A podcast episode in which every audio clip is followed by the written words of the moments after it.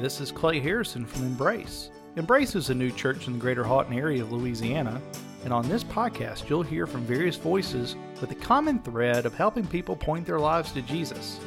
On this episode, John Calvin Johnson joins me for a conversation that dives deeper into the theme of lost and helps us conclude this theme for the time being. I hope our conversation helps you reframe the lost paradigm and center yourself on Jesus' calling to go and seek. Thanks for joining us, and here we go.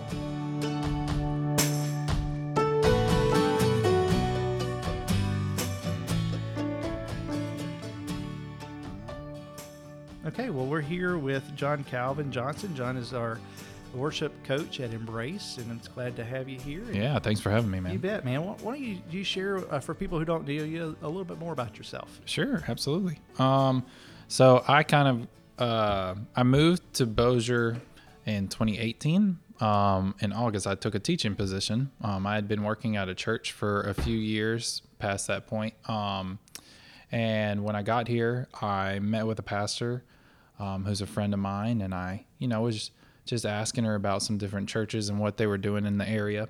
And she said, I need you to meet my friend because they're doing something pretty cool with a church plant. And so I kind of met Clay, you know, I think around November, December, somewhere in there, maybe. The last year, yeah. Yeah, something like that. And we were just kind of in communication about what they were doing, all that stuff. And then really this summer, you know, we just started piecing together, meeting more and talking about their worship experience. And it was a really cool opportunity um, that he presented me with um, kind of taking my worship background into a different level in terms of mentoring other people. Um, so I had a worship background starting kind of honestly all the way back in middle schoolish. You know, that was kind of back when it was meh, I would say worship sometimes. I guess the early starts of contemporary worship, you know, so some of it is infamous at this point. But, you know, everybody had a youth band that was playing all those songs that were considered really cool at that time. Um, but really, I, I think contemporary worship didn't really become a thing in my life until I started working at summer camp. Okay. Um, Wiskachita Retreat Center gave me a chance to work during the summers, and I was able to be a part of a worship team, and it just kind of blew my mind you know, yeah, to encounter God in a different way, a unique way that I wasn't accustomed to growing up in church. And so from that kind of bloomed an opportunity to become a worship leader in Lake Charles. And I did that um, about two and a half years. And so I, uh, in total, I've been doing worship stuff for about seven years, I would say. And so this opportunity is really cool because I kind of just get to help um, with organizing teams right now maybe hopefully mentor people and just give some experiences that I've been able to go through and been blessed to do. So what were some of your favorite songs in those middle school years? Ooh, um hmm, yeah. So honestly stuff like DC Talk was okay. a big one. Obviously, you know, like Jesus Freak. When uh-huh. that was this, that was kind of almost like, uh, it's almost kind of like you know the um, rock emo mm-hmm. Christian era, you know. And another one there was actually a rapper okay. called KJ52. Oh yeah, yeah. and um, so he he was pretty fun too. But a lot of those people are new on the scene, Kutless and all of them. So that was, I mean, really like the birth of some of the um, I guess moving from what I consider praise and worship bands and stuff like that to actually what worship teams could look like. And so we went through kind of a weird thing there, and then suddenly churches started to create worship teams, and that's where we've kind of morphed into here. But definitely Jesus Freak was pretty high on the list. I'm not going to lie to you. Well, John, I appreciate you. And uh, John works with a lot of people in developing uh, bands in different ways and been able to see in a short amount of time working with, with people for, who are middle school right now who are learning to play the drums for the yeah, first time. Right. And other bands coming together and some other people who've been playing for a while. And so it's cool to be able to bring people together and create a new experience. Absolutely. Just so. creating an avenue for them to get to do that. It's pretty Indeed. cool. Well, yeah. um, at a later date, definitely want to have you back and let's hash out some worship Absolutely. stuff. I'm sure that's a conversation you get all the time, but I would like to kind of shift and have a maybe a little different conversation than, than about worship in a musical sense. And, and that's kind of what we've been talking about for the last couple of weeks is this theme of being lost. And what we talked about in our previous episode, we shared a sermon where we talked about Luke 10 2, 1 through 2, where Jesus sends out 72 people into other towns and villages that Jesus is about to go into. And he blesses them and says this prayer. He says, uh, The harvest is large you possibly could ever imagine, but the workers are few. So ask for the Lord of the harvest to send out workers for his harvest. And that's really what we dug into the previous time, the previous episode. And we shared a little bit about our context as Embrace Church right here in Haughton, Louisiana, and being able to see the world around us in in a different way and that really is what this this whole text right here is about. The story that Jesus is sharing, um, uh, Luke is sharing about Jesus, is to see the world as Jesus sees it, and that's an experience that we're not going to have on our own. Somebody has to teach that to us, and so this this is something that hopefully, as readers of the Gospel of Luke or hearers of the Gospel of Luke, Luke in this case, that we're be able to see the world around us a little differently. That the what the place where we live, where we work, where we play, the place where we're going, uh, tomorrow or, or in the future that we would see that place as a harvest, as a field that's that's ready to grow and to come to something new and flourish that we are being sent into to cultivate. But we're not called to do that alone. So I'd like for us to kind of dig into that a little bit. And what I'd like to do is is is I'm going to read a couple of verses here and um, expand that so we can dig into it. So uh, if anybody wants to follow along, if you're if you're able, uh, this is Luke chapter ten. I'm going to read verse verses one through five, three, one through four in this translation. This is the NET.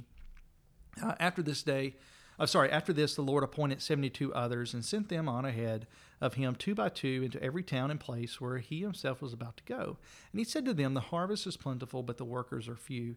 Therefore, ask the Lord of the harvest to send out workers into his harvest. Go, I am sending you out like lambs surrounded by wolves. Do not carry a money bag, a traveler's bag, or sandals, and greet no one on the road. So I want to pause the story there because we're going to pick that story up further uh, in our in our next episode. But what are some things, uh, John, that that stand out to you when you hear this text, or maybe that that that stand out in your memories from the way in which somebody have taught, maybe in the past has taught you about this, or in your own readings? I, I think, you know, one of the first things in mind when I look at verse 4 too, when he talks about, you know, don't take anything with you, no bags, no money, no nothing like that. You know, I remember one of the, I, would say one of the pivotal it's actually funny because we were just talking about middle school with worship stuff. When I was in middle school and we first read that about how he walked up to future apostles and was like, hey, man, if you're coming with me, let's go now. Yeah. and they dropped their stuff and like literally I think my jaw hit the floor, you know. Um just to have that kind of mentality of just drop everything and go for this, like this is your calling, this is your life, seize your moment kind of thing. I think that's interesting and I think that it's interesting that's being brought up again here, you know. You talk about you're not taking anything with you, like just trust me, we're going for it. I'm sending you ahead and um I think that's another uh key part too is like there's some trust here, right? Yeah. Like it says that the Lord is sending people ahead. Like I'm sending you ahead to go out and visit these people. Not like I'm gonna go talk to everybody real quick, make sure we're good, that yeah. you don't have any problems, and then I'll send you guys. No, like there's some trust there. I think that's pretty cool. Sure, indeed. And um, in that, I mean, trust is a very big theme that we see here in Luke. And, and I think often when we talk about trust, it comes up as we need to trust in Jesus a little more. If we just had a little bit more trust, then yeah. you know, imagine what can happen. But here, what we see instead is that Jesus trusts people. Yeah, he sends them out. We don't even know these people's names, but he he trusts who they are. He's yeah. like, go and do this. You can you can do this. Yeah, you can do this. Absolutely. Well, and I think that's cool too because you see in John, oh man, one of my favorites is when it's talking about how the same power that I have. It's talking about Jesus talking about the Holy Spirit coming and kind of being the advocate for everybody when he leaves. Mm-hmm. And he mm-hmm. says, The same power that I do things through, that you'll do works and even greater works than I've done. Like that. That's pretty mind blowing, right? It for, is. I mean, he's, he's, it's Jesus, but I mean, like, who can be better? It's Jesus, It's literally right? Jesus, and he's like, "No, y'all aren't just gonna do stuff, but y'all are gonna do more and greater works than I am." Like, just poof, yeah. mind blown. So it's pretty crazy to see the trust that I, I just feel like Jesus is always in our corner and mm-hmm. trusting us, right? And I think, you know, obviously we know ourselves. We know have a pretty good grasp of our shortcomings and um, for him to just always speak life and encouragement into us is really like interesting not one that is just for some people i think when you think about religion you think about oh no it's more about my shortcomings and it's more about i haven't met this area of grace and so that's that's really cool to just see that completely flipped on its head which Jesus is pretty good about. Yeah, he's pretty good about flipping things on his head. You know, and I think that's that's good because think about all the things that we bring with us to this story. Uh, whether whether this is the first time we're hearing it, or we've read it before, or whatever. I mean, when we when we hear this story about Jesus talking to people, we sit on this side of of the story of Jesus, and so we bring with us expectations like, okay, I am someone who is a follower of Jesus, which means in our context, okay, well, uh, Jesus died on the cross for our sin. And so we get into this context of what it means to follow Jesus, to be saved. And so we have this whole view worked out in our minds. And, and sometimes it can be really challenging. We don't feel like we can fit into that, right? But but in this story, Jesus is living, breathing, walking around with people. Yeah. He hasn't died on the cross for the sins of the world. Uh, this is literally early in the story of Luke, and he sends out 72 people. No names here. yeah. Men, women, there's no, no gender here. I mean, just 72 people to go before him. And it really is this prepare the way place. I mean, we talked, I mean, you hear about John earlier, how he prepares the way. And he, this is the same thing that he's doing here. These 72 people who have encountered Jesus are entrusted to prepare the way. I, I, just think that there's something powerful in that as we consider what it is that we bring to the text. So, how does that uh, fit in with, with some of the things maybe that you bring to this? Um, that's a good question. I, you know, it, it's interesting talking about that point too about how I feel like I read something the other day about it was talking about the best TV shows and what sometimes people get confused when they're trying to direct or write scripts for a show is that um you know you're subverting the characters idea of what they think's going to happen like it doesn't always mean us as viewers doesn't know what's going to come before us and like sometimes we can get too caught up in subverting expectations right Sure. um, but I think Jesus does a really good job of subverting expectations, Yeah. you know, and kind of just blowing people's mind. Like, again, like I'm trusting these people, not going to list them. Like, obviously, probably not royalty like that is supposed to be a big deal at that time. Like, just, uh, just to me, that just speaks of, you know, that he is willing to um, really just equip anybody that is called to it as opposed to calling people who are already equipped for that situation. I mean, really, at this point, the only thing that we know about these people is that they follow Jesus. Right. We don't know that they understand Yeah. who Jesus is. We don't know that they understand the stories that Jesus shares. We know very little about them, Yeah. but yet they are still the ones that are, are are chosen, and even here appointed. Like Jesus is is is recognizing them as capable individuals to go and do this work. Yeah. And the work they're doing is tied into good news. Like they are already equipped and prepared in the way in which they live, work, and play already to share good news. Yeah. And to be good news people. And that is just amazing to me because we don't have to, if we look at that story and we look at the continuation of the gospel, we don't have to be at a certain place to share good news or to have received good news. We're always growing in that grace of God and great and learning and all, but we don't have to get to a certain point to do that. I mean, here the story is simply you following Jesus. Oh yeah. Well, and I mean that's something that I've come across a lot, you know, in my time with being involved with the church is you meet so many people and myself included sometimes where you just don't feel worthy enough, right? So you just don't feel like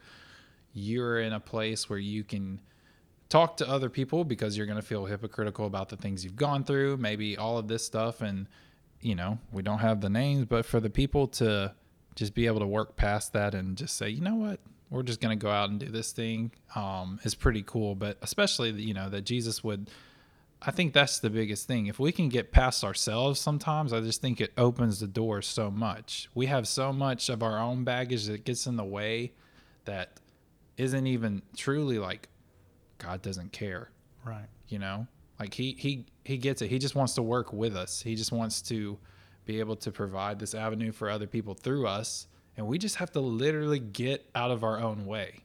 Yeah. I think there is a lot of getting out of our own way, and that's the tough part, right? Yeah, it's very Uh, very tough. And it can get really tough when we start putting more things in the way as a church.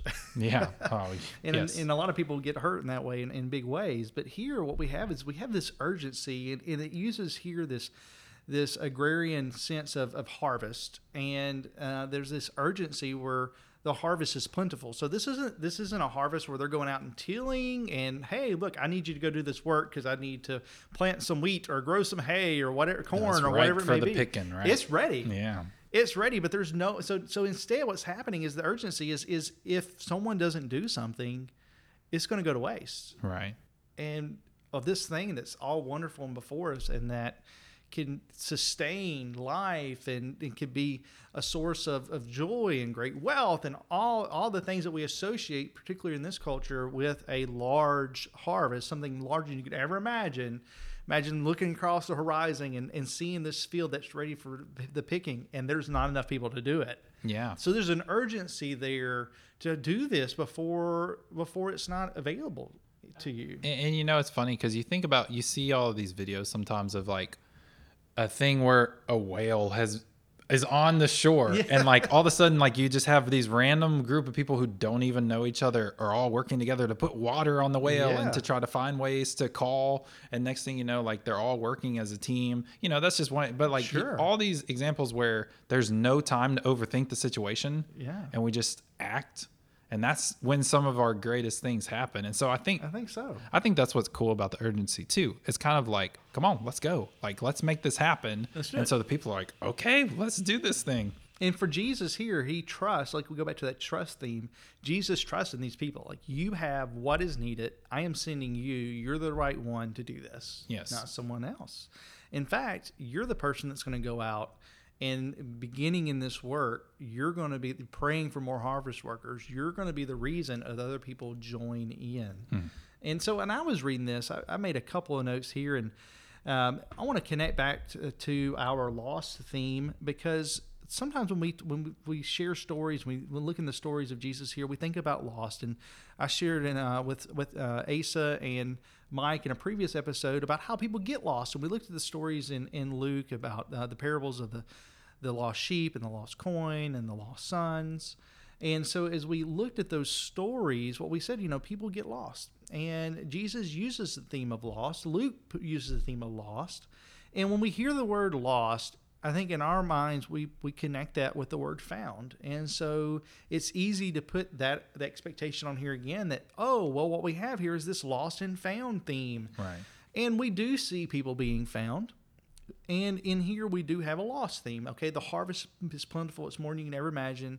So there, that is representing people, and there's people that need to be included in the kingdom, and you need to go work and and be a part of bringing them into part of the kingdom. So there's this lost theme here, but the focus of that following theme, I don't think it's found. Um, because we do see stories where people are being found, but that's not an overarching theme. I think the bigger theme here, instead of lost and found, is instead lost and, and what I would maybe call lost and sought. Because the focus of what I, that I see in, in Luke and the in the Gospels, and particularly again in Acts, is how there are lost persons to the kingdom that need to be included in the kingdom. So we are the ones that are being sent out as readers of the Gospels, as hearers of the Gospels, as followers of Jesus, to go seek those persons out and be the harvest workers. So that lost and sought theme, if we miss that in this gospel, I think we're missing a big part of the calling of Jesus here as he prepares these people to to go out and seek. Go out, pray that hmm. the Lord will send out more people. Go, I am sending you. And so these persons are doing work. And I think that's the bigger theme. So as we think about that lost and sought, thought, sought theme versus a lost and found theme, what are some things that stand out to you about hmm. that? That's good. You know, I, I I really had never kind of put those two together, but when you say that, that really makes me think about how we're really just called to love God and love our neighbors, right? And so like when you think about people, I guess no one really likes to think that they need to be rescued by anyone else. That's per right, Se. yeah. Yeah. it's just You're I my just, I project just- now. Right. Yeah. Yeah. Like no one li- feels good about being a project, but just to know enough that, hey, man, you know what? I see you, and I'm I'm just here. I'm gonna be in your corner.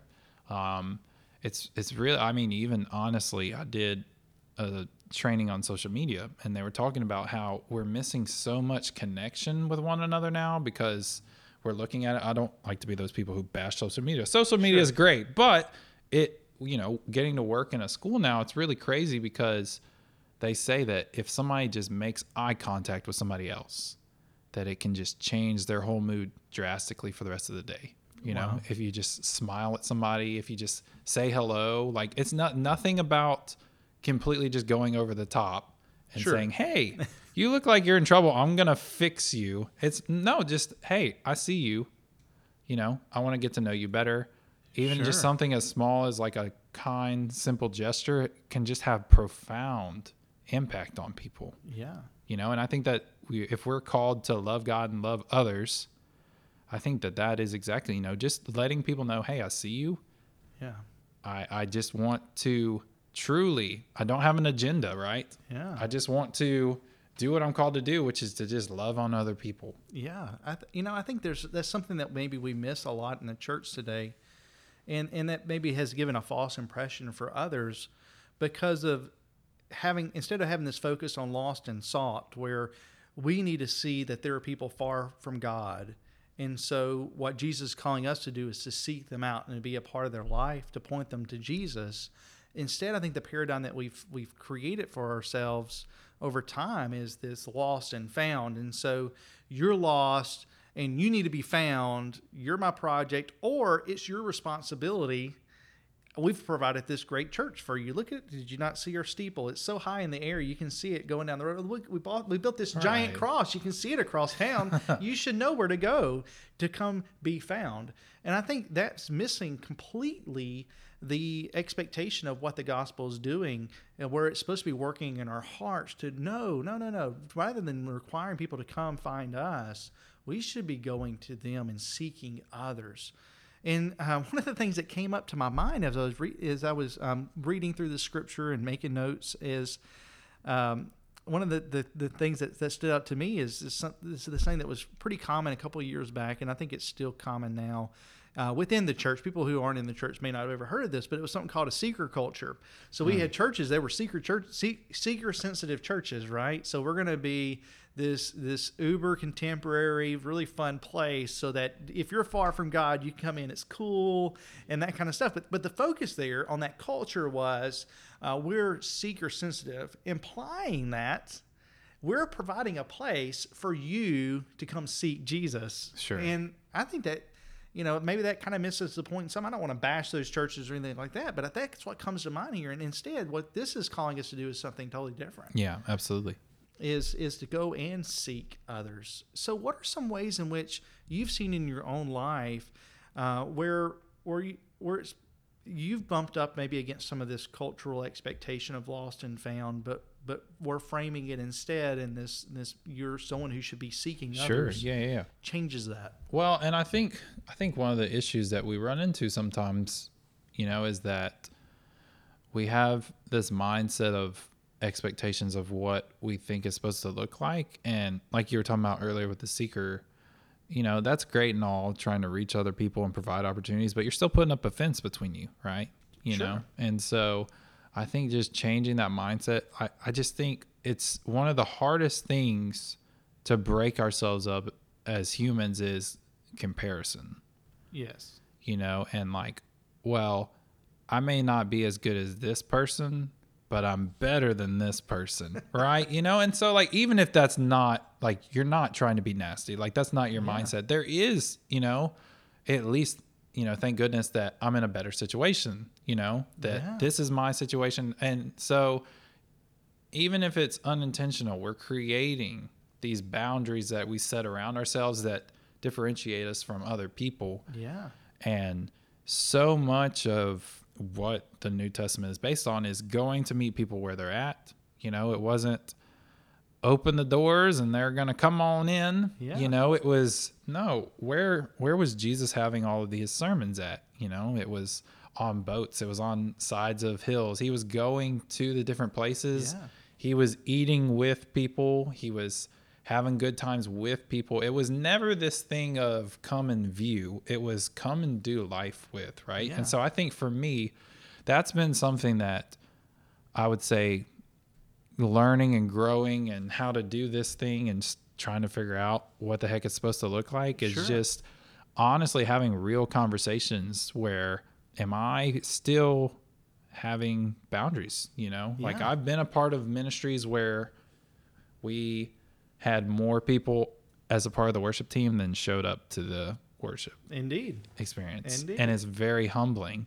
And, you know, we all had honest conversations with ourselves. And hey, did we even try to truly invite people or did we just post something on Facebook the day of and just hope that they show up? Right. Yeah. Like, I don't know that many people that just say, you know what, I'm just going to go to this thing. I don't have any connections to it, but I'm just going to walk in the door. You know, I mean, it's just it's just that sense of I am on your level and you are on my level. I want to go out and I want to be a part of this experience together, right? Yeah. And so I just I just think that is something that daily, I mean truly almost daily that you have to break yourself of of just seeing the world and realizing that we are all created as a part of the kingdom Yeah. that we all have different backgrounds, we all have different struggles, but at the end of the day, this whole thing is we could very easily be in different situations, in each other's situations. Indeed. You know, and I was fortunate to be born in a situation where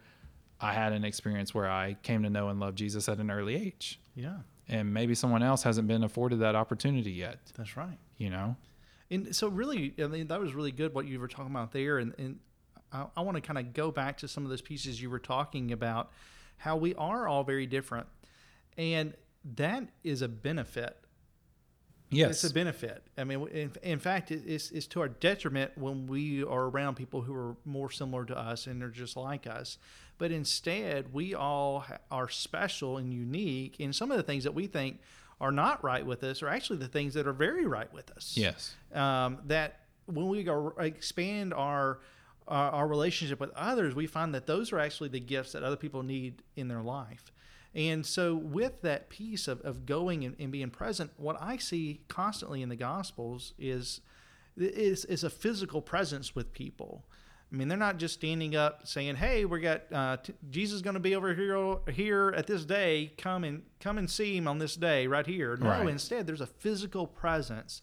There's not just an announcement, and I think that's something that that I hear a lot, um, and I think that's missing today is is that physical presence with people. I meet people all the time to say, "Hey, I've, yeah, well, I've." Uh, I don't go to church anywhere, but I've lived in this community for 30 years, but nobody's ever came and knocked on my door. Wow. And the reality is, is we live in isolated places. Yeah. Um, our homes, we come in and they're designed now where we come in and we, we, we park in a garage maybe or park outside, but we shut our door. We don't necessarily have front porches. Uh, I have a back fence in my backyard so I can have some privacy. And Right. so, uh, so we do end up living isolated lives. We uh, we live, uh, work, and play in isolation. We work in a place with walls, typically where we don't have, we're not afforded opportunities to relate with people. Even you as a teacher have limited ability to relate with with some people on a personal level. You Oh, have absolutely. to maintain this this boundary between teacher and student, and teacher and others. So, uh, so when we come home and we continue in a small group of, of relationships, whether it's our families or our close friends, we really live in isolated worlds. Yes. And, so, and so the good news here, and what these people are being sent out to, to do, the good news of Jesus is that they are being equipped to go and be a personal presence with others. yeah, absolutely. And that's where this good news starts with. I mean, we haven't got to the point in the story where Jesus dies for the sins of the world, but yet this is still good news. Yeah. And that's something that's really powerful for me in this is because the beginning of the good news that we see right here with these people being sent out, the people we don't even know their names, i- is the same thing that happens later on in the story after Jesus dies and is resurrected and ascends. People still they go out and the very beginning of what they're called to do is to go. Don't stay here. I know this is the place that's familiar to you but go. Go to others. So so you know what is good news if we're not going to go and be present and be that presence for others? And uh, Absolutely. that's something that stands out to me in this story. Well, and you know, one of the things that Jesus is really good at is kind of pushing you in terms of a comfort level. Like he always answers questions with questions. oh indeed He won't. He there's just no black or white when it comes to what you should do in situations. You know, he he. You think that there will be an answer one way, and instead it's just left open ended. And I think that in that same way, just what you were talking about, just being able to continue to push others out of their comfort zone and say, you know, we're supposed to be in communion with one another and we're supposed to seek opportunities to be a part of this and do life together. Like I always, you know, one of my favorite ones is in Acts chapter 2 when they create the church and how they did life together. Like the church was not I go visit church and then okay, I'll see you next Sunday. Like no, they literally like they even divide like put all their money together and divided it up to take care of everybody. Like it was just a really like something that is unheard of in our world, right? Yeah. You know, it's not look out for yourself at all. It's look out for everybody. And so they truly broke the boundaries of what doing life together is supposed to look like. Like it was the epitome of family and what that is supposed to look like. Yeah, and on that, uh, continuing on that theme of, of as well as we see as the story develops, we're introduced to a character named Paul, who's a um, early Christian as well, who who continues that story in a new way, and he's planting churches all across new areas now. And there's a famine in Jerusalem, and he goes around back to these churches.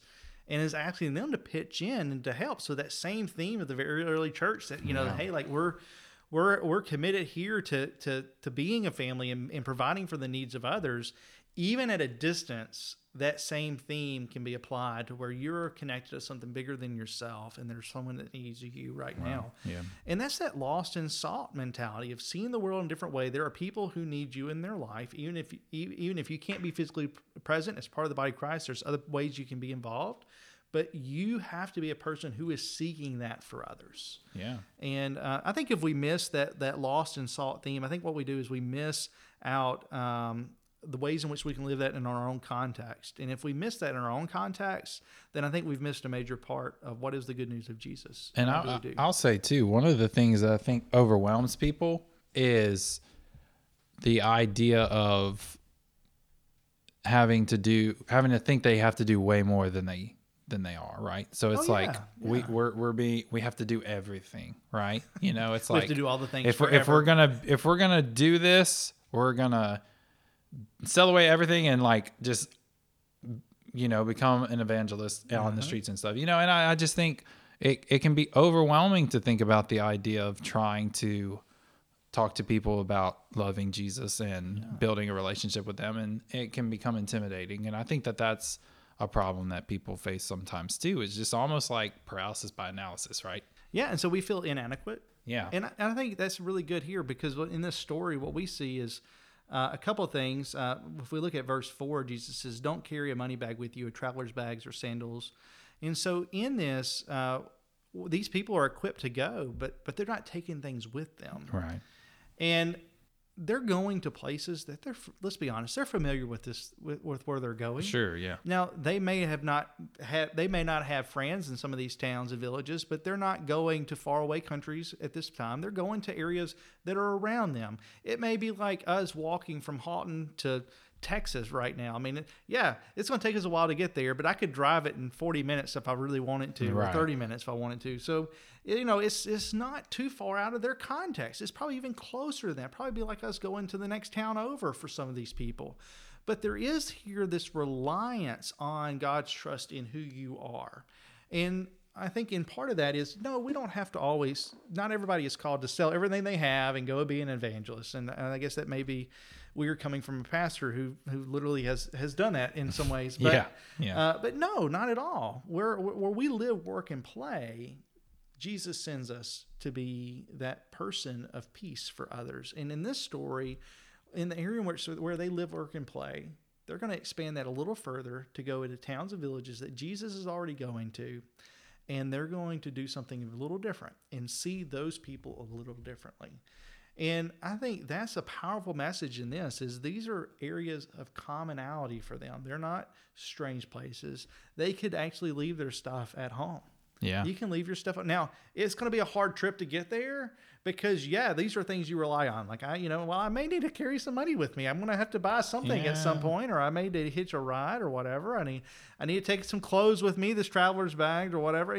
But you said, no, you don't need to go and, and prepare a lot for this trip. Just go. Just go and trust in, in, in what's going to happen.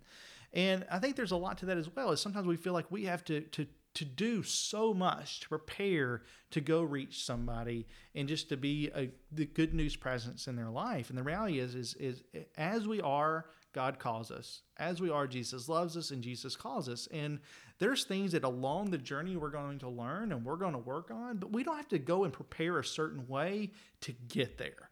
And I think that's a really big piece of this is these persons don't have to prepare a certain way to go to the next place that they're called to. Just go. You're prepared enough in the way in which you are to do this. Well, and I think, uh, you know, I'm just thinking about that now too. When you talk about the 72 people, let's say some of them know each other. We're not even including the fact that someone might have the pride to say, you know what? I don't think this person's going to get the job done. So I'm going to visit their town too. You know, like, because that's a real thing. You know, Yeah. we, we have people who, you know, might have some trust issues with. We have the saying, what, that you, you can't really get anything done unless you do it yourself. Yeah. Like that's a, min- a mentality we have. So like, there's part of a bigger picture here. He's sending 72 people out. Which is a good group. Of, I mean, that's, Yeah, a, uh, that's, a, large group That's of people. a large group of people, right? But like one, what if one of them decides they're going to detour to go to theirs first, Yeah. and then this one never even gets it? So like, there's got to be some trust on that end too, Yeah. that everybody's going to take care of their job Yeah. That they've been called to do, and that they can handle it. You know, it's so easy. I again, I've been part of ministry before where there's not so many people, and so a lot of people are carrying a lot of different things, and it's very easy to have the mentality of instead of let's try to train somebody how to do this, it's just, you know what? I'll do that too. It's fine. Yeah. I'll take care of this. And then suddenly you're overwhelmed and you're burnt out and you can't figure out why. Well, it's because you picked up the work of five other people because you didn't take the time to help somebody learn how to do that. And, and in fact, I, I know that you've told me this too. Honestly, you're kind of denying someone of their calling. You are. You, absolutely. You, because the moment that we try to do everything ourselves, we we say that we have enough Yeah. on our own. Right. rather than saying, "Hey, th- I can do this," but the reality is, is somebody else can do this too, and Yeah. I can teach somebody else, and I have the capacity in myself to to help others. So these people aren't going along; they're going two by two, which Right. you know we're kind of taking back to some other stories there as well, but. But they're going with other people, um, and I think there is that coaching mentality there, and they're going, and they're looking for someone else because they're praying that more people will join them. So Yeah. There's a there's definitely a teaching aspect to that. Absolutely. And, and the fact that we have 72 people in this story early on in the Gospel of Luke, they're normal, messed up people like you, like me, and like everyone else. I mean, they they live normal life. They've they've gone through some pretty crappy situations, Yeah, probably. sure. Um, some of them may have had some good lives. I don't. We don't really know, but they're normal people that are equipped as they are to do this work and to raise up others. Man, it, it really is that that is awesome and good news in itself. Yeah. And Jesus isn't even going there quickly. Is another thing. Like Jesus is like, I'm sending you out to do this. I'm I'm going to come by there. And as we find later in the story, like Jesus actually never shows up there. Right. Yeah. Which we're gonna is we're gonna get to that right? later. They're come back and report to Jesus. Wow. And so it's not like Jesus is coming behind them. Like, oh yeah, I'll come check in on you. No, no, like, like that's a part of the story. Like Jesus isn't even checking in on them. They're gonna come check in with Jesus later on in the story and be like, "You'll never guess what happened." I can't wait to share that piece of this Completely taking the training wheels off. completely. Like you got this. Total trust. Total it's like it's like the dad. Here you Yeah. go. You can do it. I believe Yeah. in you. Yeah, and they figure it out. So, you know, I think what we have here is we have a lot of of hard work, and it is hard work, um, but it's different work. It's it's really hard work to go out there and to do this, And so Jesus starts by them praying, pray that there's more harvest workers, there's more people who are going to join you. And I think the reason for that is because it requires a lot of patience. And so the way in which he frame, frames sending them is prayer for others because we do have to have patience. And so before they can see the fruit of the harvest that they're working, before they can do more things, then then reality is is any of us when we do that, we have to have more patience to persevere so that other people have time to join in the work. And so great things they, they don't happen immediately. It takes time, it takes hard work, it takes patience, it takes grit, and it does take more people joining in. And um, I think there is a patient aspect of that. Uh, Absolutely. So, what are some some things in, in that, that that stand out to you? Well, you know, seeing where he says, So pray to the Lord who is in charge of the harvest, you know, and it's really like you were talking about to send more workers to you. Again, that's, you know, that goes even back to where it's like not only is it about trusting other people to do the job, but like also pray for even more people to kind of help you, right? Yeah. To join the task. And so I guess it's just a unique changing of the mindset that this isn't, you know, it's the ultimate team game and it's Yeah. the ultimate allowing people to step into that that I think really kind of sticks out to me. I think that that's pretty cool. Um I again, it's just there there's so much layered in this, Oh yeah. you know. That is just it's it's completely crazy cuz it just flips the dependency for us, right? I mean, there are so many expectations that we bring to this that when we read it, we miss so much. Yeah. We really, we do. We miss so, so much of this.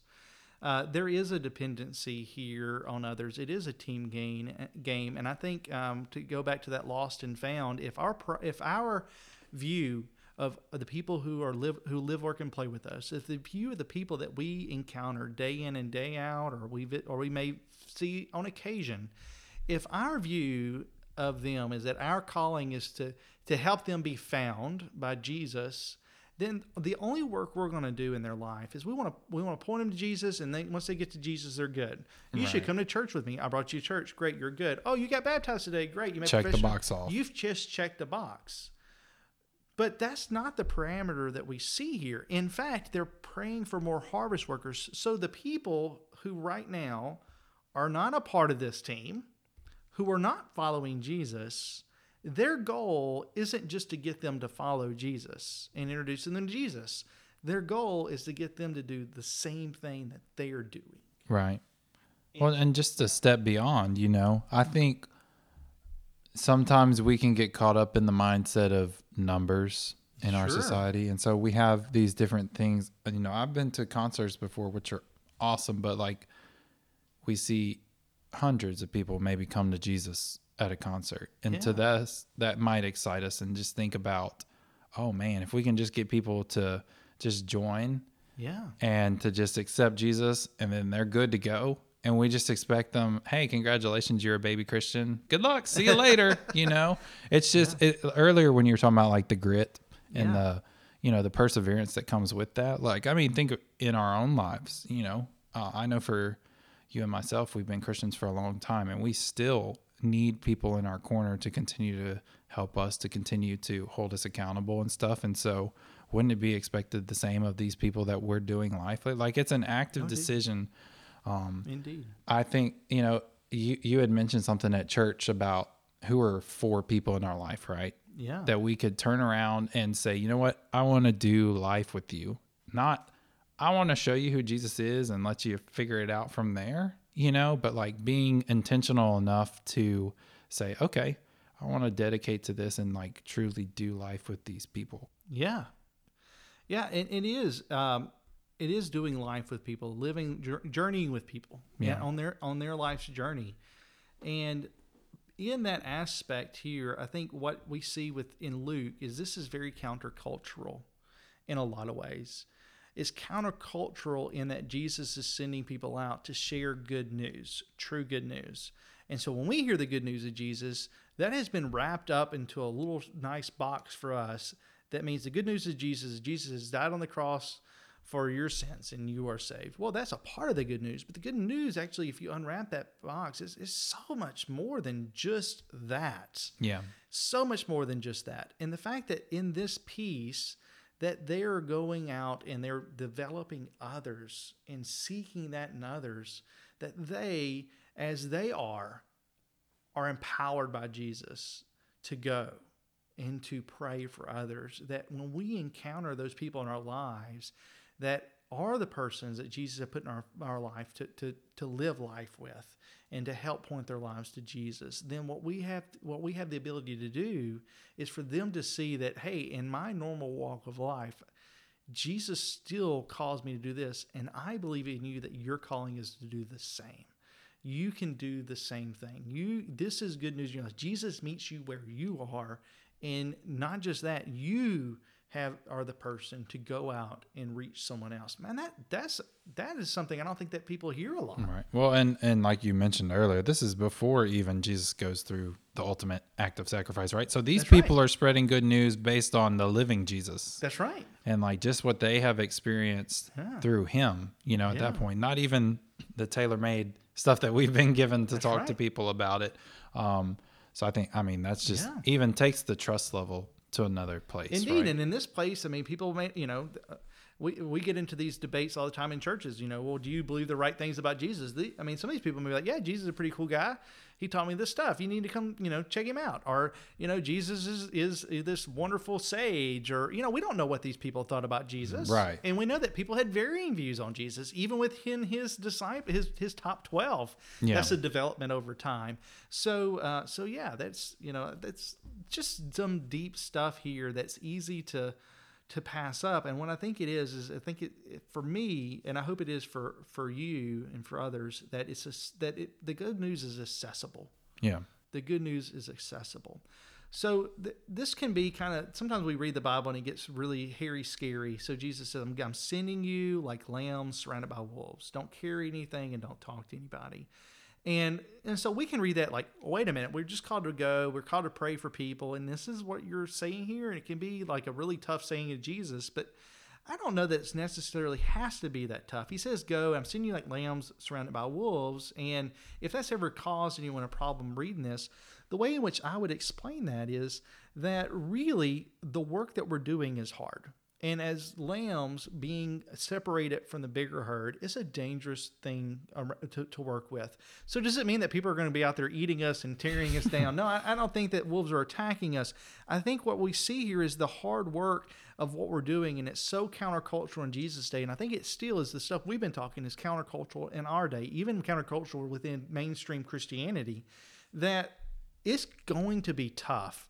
And the wolves that we're going to face, it's going to be real danger for us. Yeah. It- we're going to experience probably more defeat than we fit when than we experience what we may would term uh, success. We're gonna we're going to experience a lot a lot of toxic people, a lot of negative people, a lot of people who don't want anything to do with us because they have this whole history with the church and with with their view of God. They don't want to, you know. So we're going to encounter a lot of hard conversations, a lot of people who are, you know, not going to be on our side. Yeah. And that's going to be tough. And I think Jesus is pointing that out right here. Well, and I, I think it's important to include too, you know, whenever you're sharing the good news with people, you know, it's not going to be this thing every time where somebody's eyes are just open and said, you know, I never thought about that. Like, I'm willing to just go into this. There are going to be people with legitimate issues, legitimate reasons that they have felt hurt, they felt abandoned, and they've never had anybody in their corner that they're going to raise that will even give you, you know, your own thoughts about man. You know, Yeah. that that's crazy. Like to, for somebody to walk through, like to see the hardships of life to me, like you said with the wolves thing there. I mean, really, not just for the person who's getting the news, but even receiving information from other people and just can see like it just opening your eyes to different things, kind of Yeah. broadening, you know, if we're truly doing our job and trying to spread the love of Jesus to as many people as possible, we're going to encounter a lot of people with a lot of different situations than us, you know, in terms of how some of us might have been fortunate enough to be in situations that have been great, you Yeah. know, like we were born um, standing on third base. Yeah. You know, compared to others who are having to run a race that we couldn't even imagine That's running. right. You know, and so I think that too, in and of itself. I don't think that. I think the problem sometimes that you'll see with some people when it comes to Christianity is we again we try to put boundaries away from those people who have these different problems, different walks of life than us. And no, I think Jesus, his whole intention is for us to open our eyes to listen. This is the world. This is how diverse. This is how complex this thing can be. You know. I think it. I think it breaks our hearts. Yeah. And it breaks down everything that we thought we knew. Yeah. It does, and it's um, that's a lot. That's a lot for us to carry when we have shaped the world around us um, as people who have lived within the church or are in a church right now or whatever. I mean, we begin to hear more and more stories, and we probably have experienced harm in ourselves. And man, it just yeah, we experience more and more of the world, and all the things that we thought were black and white are not black and white, No. and it's just it's really tough. And those things that we encounter um, are- real. Pe- those those are real experiences for real people, and in that aspect of, of, of experiencing that, we have a choice to make. And I think in this is what Jesus is talking about the difficulty here. Those things can devour us, and we can get lost in the harm and the evil that others do, in the evil of the world, of the things that we can't wrap our heads around, things that we uh, we that, that we thought about God that now God doesn't fit in that box for us anymore. And those things can consume us so much that we actually walk away from where where we're called and who and who Jesus is. Right. And so in that scenario, what we find ourselves is is this opportunity to to cling to Jesus and to figure it out. But but it's going to be tough, and there's going to be times where these wolves are surrounded. There's things we're encountering, and it's going to tear down a lot of things that we thought we knew about the world and that we thought about Jesus, knew about God, and we're going to find out that we may have been pretty wrong about some of that stuff. Right. Well, and I mean, I know we've talked about before, but even your own faith system, right? That's right. So you go from this, you know, depending on who you are, um, a lot of people their eyes open when they leave home after high school, right? Yeah. You know, they go out into the world and they experience different things, and maybe for the first time in your life, you're experiencing different interpretations of things than maybe your family has ever exposed you to. Yeah. You know, yeah, everybody has beliefs that are affected by the circumstances around them to a certain extent. And then you experience completely different things on a side that maybe you never expected at all.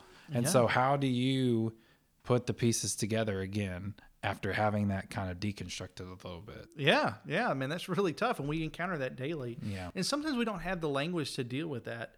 Uh, one of the things that was helpful for me is uh, there's a, a, a theologian. Uh, his name is uh, Richard Rohr. Some people may be familiar with him, and um, one of the things I have a love hate relationship with Richard Rohr. I mean, just like everybody else, there's things I love about him. There's things that I'm like, oh, I'll have to think a little more about that. But there's something that he shared, and I, I'd, I'd be honest, I haven't read any of his works, but I do listen to a lot of podcasts. And he was talking on a on a show once. I don't even remember how long. I mean, it's been a, a couple years ago now, and I don't remember the context of it. But he shared something about his view, and I'm not sure he probably got it from somebody else. I'm sure we do that, right? of the way in which faith works. And um, and so I want to credit Richard Rohr in, in that this is where I learned this from, but I don't even know if I'm using his language. But the way in which I've lived with that and I've I've worked through that thought is this way: is that we we come from a constructed faith that the world around us is constructed by the experiences that we have. And that's everybody and I'm not, and when i say faith i don't mean just christian faith. I mean it can be anything. The world in which we live has been constructed for us. What we know what we experienced uh, what we believe about god about people about all that is constructed for us. We learn it in our early years of life.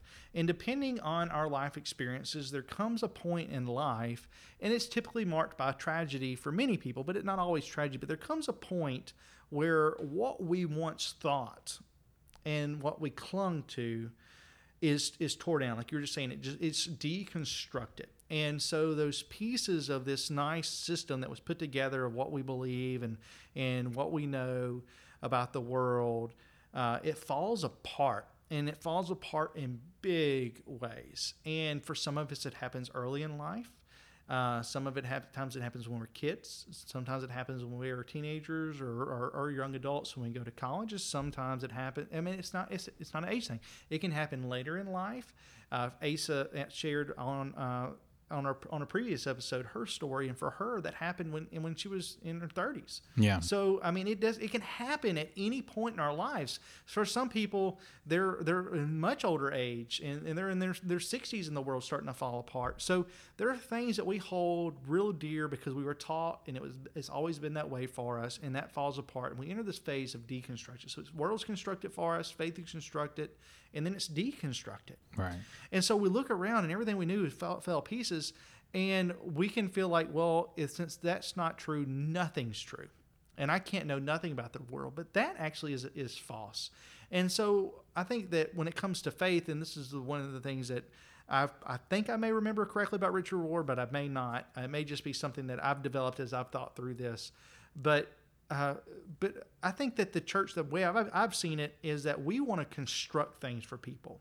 We want to give them a constructive faith of what to think about the world around them, what to think about people around them, what to think about God and other things. And so when when per- persons who are raised in the church go to college and go other places, the college is just a, a scenario because we see it a lot, and they follow people who are like, oh no, I can't believe in God anymore because of this. I can't believe in the Bible because of this. Everything falls apart, and they and they don't know what to do with it.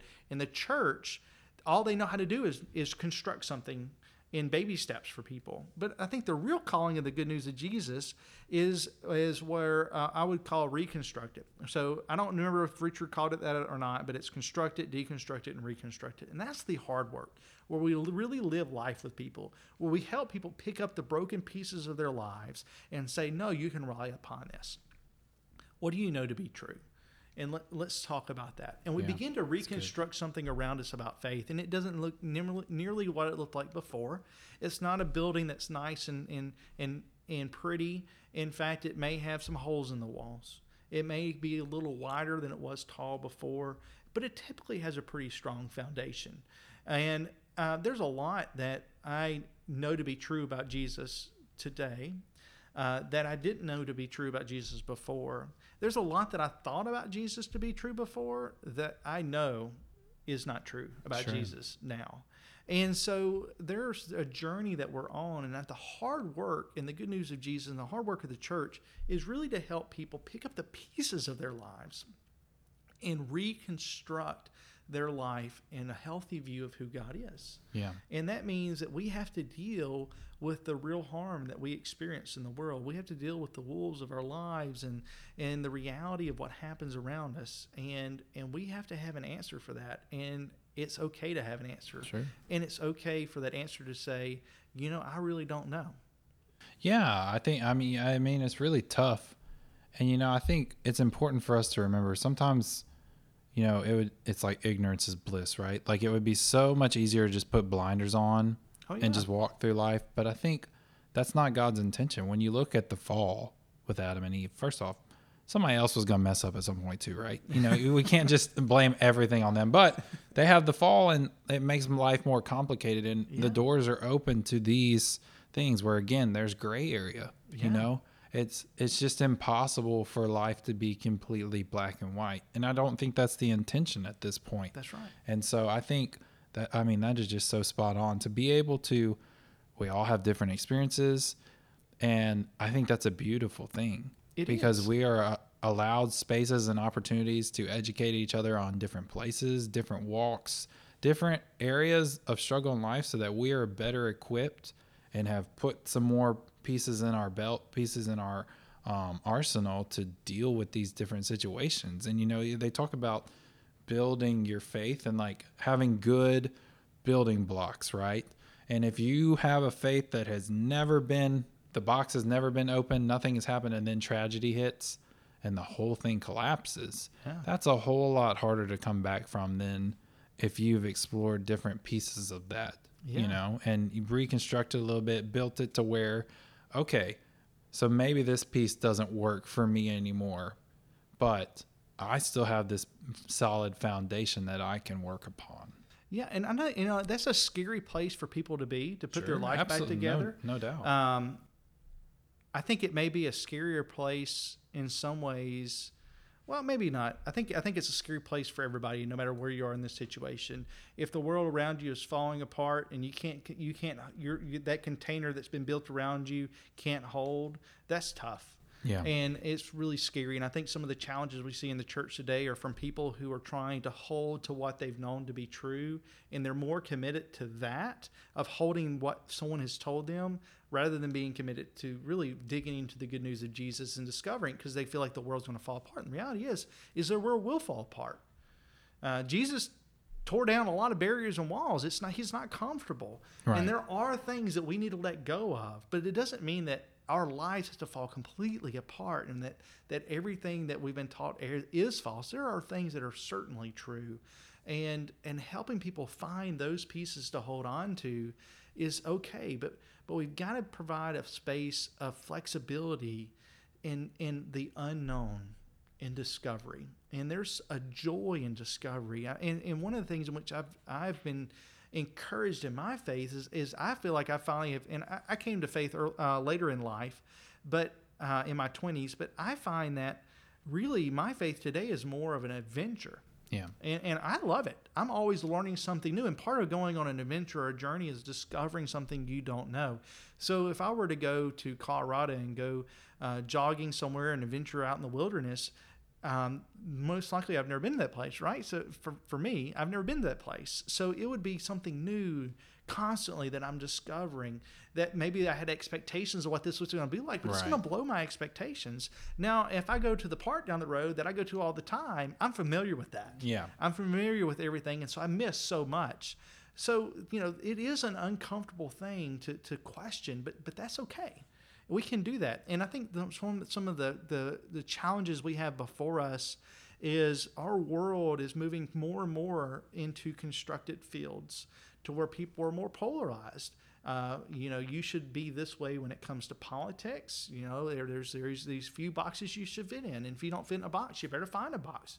You should fit in this box when it comes to church. There's several different types of churches, but you better pick one. Right. And so, as we continue to live in these constrained worlds, then we're missing a larger point of experiencing others. Absolutely. And and that's a big part of experiencing who Jesus is, is opening our eyes to the ways in which the world isn't black and white, but rather how the Spirit of God moves in different situations in different places to reveal who God is in the world. Yeah, I mean, if we we all believe that you hear from a, the time you're a child that you're creatively and uniquely and wonderfully made, and you're created to be there's just one of you, but you gotten fit in this box with the rest of us. You know, that just doesn't really line up with what you've been telling me. That's so I think I think allowing that that space for people to be who they're called to be and not pretending that we know what that calling is. You know, everyone has their unique journey that they are called upon. Yeah, it is. It is true. And one of the things with that is, um, this was something that I heard at a in a recent podcast. It's actually called the New Church Podcast, and their episode four nineteen. I believe it was Ed Stetzer was was speaking, and I made notes. I may not. I'm not going to try to quote him, but in essence, what Ed said was people of character make choices based on their hierarchy of values, and so each come to different conclusions. So people of character make choices based on their hierarchy of values, and so each come to different conclusions. Um, and I'm not going to hash out what they were talking about in the podcast, but I think that is a, a good thing for us to kind of end on here. Is is we are people who who are sent out, who Jesus is is speaking into our lives. Uh, every person has this calling. Every person, every person is called by Jesus to go, and to go as they are. They're going to learn so much more but but go now. Don't wait. Go and be a person of peace. And along that journey faith is going to develop. And some of the things that that we thought we we knew and could hold on to we're going to find out that it wasn't true or it wasn't what we thought. And a world's going to tragedy is going to strike uh, and and our world's going to come falling down. And we need people to help us put those pieces back together. And we need jesus to show us where those pieces fit and as we do that, as we develop our character around the character of Jesus, then we're going to make decisions that are different from others because we're going to have different values because Yeah. of our experiences because we are uniquely and creatively innovatively made Yeah. so um, so it's okay in that that we come to different conclusions as well Yeah. but the church the body of christ is big enough of a container to hold that Right.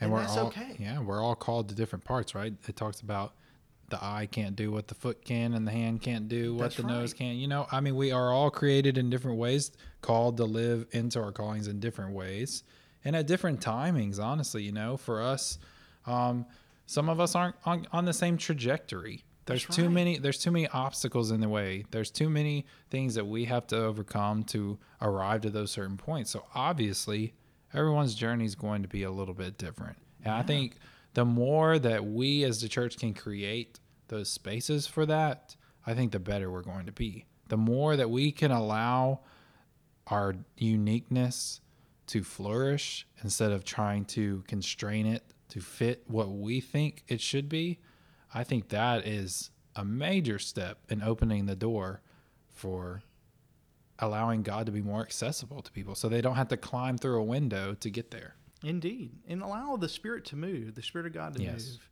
and that's and that takes reliance on our part. And I think that's where Jesus is trusting us to go and do this. Jesus is trusting me, is trusting you, trusting everyone to go and and be with other people, to be a person of peace. And so, if God is trusting in us, we need to trust in the Holy Spirit to move, and we need to be open to that. Yeah. And so, I think that there's a lot here that, that we've talked about that, that really digs in, and I don't think we've strayed too far from the essence of what this scripture is about. And it is a challenge of a calling to go and pray, to be persistent, but recognizing that the journey is tough. It's going to be tough. And so I look forward to digging into even more of this chapter, Luke chapter 10, uh, in our next episode and beyond. So if anybody wants to read along with us, this is Luke 10. You can't, I can't get enough of this chapter. So I it's love so Luke 10 good. And there's some other challenging pieces we'll, we'll hash out at another time but john as, as we end this is there anything that you would like to share with somebody that uh, if you've never if you never have a chance to talk to somebody ever again that you, that you may could talk to on this podcast what is a word that you'd like for them to know of what we've talked about today Yeah. Um, you know, I just think I, I guess one of the, the things that I've learned at this point in my life is, you know, I don't I definitely don't know as much as I thought I did at one point. I think everybody reaches that point. The, the it feels like the further I, I remember I think it was Adam Hamilton that said that that the further along you get as a Christian, the more you realize you have further to go, right? Like it feels and I feel that way too. And I and I think you know, just it's okay to feel that way. It's okay to feel like you are just struggling to feel like you it's hard to make sense of stuff because this is tough stuff. No one has all the answers. That's just the bottom line. And I think as we look at this, I just think it's so important for us to say yes to our calling. Regardless of whatever scenario that we're in, regardless of wherever we feel like we're at, I think if I could just go back and tell a younger version of myself to stop worrying about getting in your own way with your own baggage and just realizing that truly that God has called us to be a person and to live in a certain way and we if you know that calling denying yourself of that calling because of what you see as things that limit you is still denying God of allowing yourself to be in that calling, right? So I think, you know, just continue to go on your way. Just know that there are people like Clay and myself that want to be in your corner. And that would just be my biggest thing. I think the table is big enough for everyone. And I think that truly we just have to continue to find ways to say yes to our calling, to continue to find ways to trust not only God, but one another, trust ourselves to live into that, and to trust the other 71, like in this story, to get the job done. You know, we're a part of something that is so much bigger than we can even comprehend. And I think that is just such a beautiful part of the world. So, allow your space to have space to living to that calling. I think that is just such a big thing, and I can't stress it enough. Indeed. Well, thanks, John, for sharing that and for uh, sharing all these stories with us today and digging into this. And if you're listening right now, we thank you for for being on this journey with us, and pray that uh, this has been a blessing to you. And may you see that you're called by Jesus as you are right now, and that you are enough. So we rely on you. And I need you, John needs you. You are a person that we need in the body of Christ because you can do something that no one else can. Yes. And without you, we are much more less than we ever could be. And so may you find that calling in yourself. And may we be able to help you discover that. So thank you. And until next time.